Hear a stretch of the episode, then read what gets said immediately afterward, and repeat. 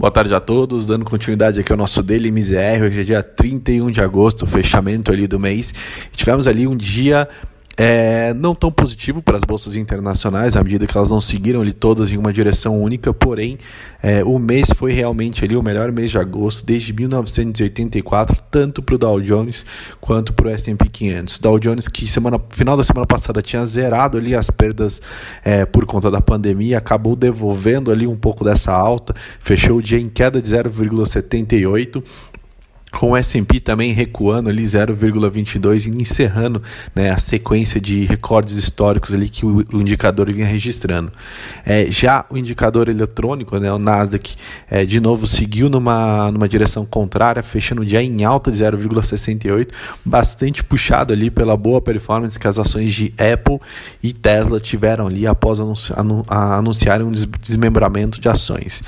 Lá fora, o que a gente começa a observar é que o discurso do FED da última quinta-feira acaba perdendo um pouco ali do efeito de otimismo que vinha tendo nas bolsas no fechamento da semana passada.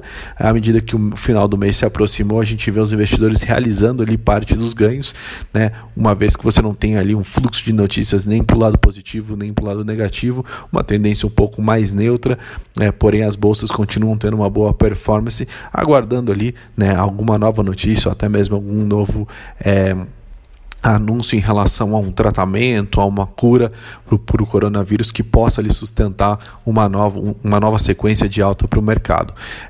Essa tendência um pouco mais neutra, visto no mercado internacional, acaba não sendo refletida na Bolsa Brasileira. A Ibovespa encerra o mês de agosto ali em baixa, perdendo o nível dos 100 mil pontos e quebrando ali a sequência de 4 meses seguidos de alta. Por aqui, o que a gente realmente começa a observar é que o fluxo de notícias envolvendo as contas públicas, envolvendo ali toda a parte de política fiscal do Brasil, ou seja, qual é a expectativa do governo conseguir ali cumprir, né, com o seu teto de gasto, cumprir ali com um retorno do aumento de gasto que foi visto esse ano, começa a ficar muito nebuloso e naturalmente os investidores acabam tendo ali uma performance mais negativa em relação a isso.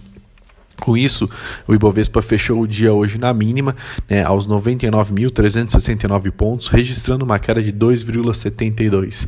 Então, como a gente disse, refletindo bastante ali esse receio do investidor local em relação ao futuro do país, ao futuro das contas do Brasil. E aí, naturalmente, esse reflexo ele acaba sendo visto nas outras classes de ativo também, naturalmente, com uma expectativa mais negativa em relação ao futuro das contas brasileiras. Isso é diretamente impactado, ou seja, diretamente refletido na curva de juros. A gente vê de novo a curva de juros abrindo como um todo, ou seja, ao longo de todos os seus vértices, tanto os mais curtos quanto os mais longos, né, de uma maneira sincronizada, ou seja, não havendo nenhum tipo de inclinação, o investidor ele realmente começa a colocar mais prêmio de juros ao longo de toda a curva. E aí, além disso, a gente vê também a moeda brasileira devolvendo parte do espaço que tinha ganho na última sexta-feira em relação ao dólar, né? Lembrando que na sexta o dólar caiu quase 3% em relação ao real e hoje o movimento foi diferente, onde a moeda americana ganhou espaço em relação à moeda brasileira, se valorizando ali 1,27, cotado ali aos R$ 5,48, voltando bem próximo para a casa dos R$ 5,50. No entanto, esse foi um movimento que foi observado ao longo de todos os pares emergentes do Brasil também, então reflete ali um pouco também da força que a moeda americana tem ganhado em relação às demais moedas emergentes e não só ao real. No entanto, a diferença do real a diferença da desvalorização do real em relação ao dólar, quando comparada com outros países emergentes, ainda continua sendo muito grande, né? Em alguns casos, passando até de o dobro da desvalorização em 2020. Bom, por hoje essas são as notícias, o fechamento aí do mês de agosto. Amanhã a gente volta com mais informações. Muito obrigado.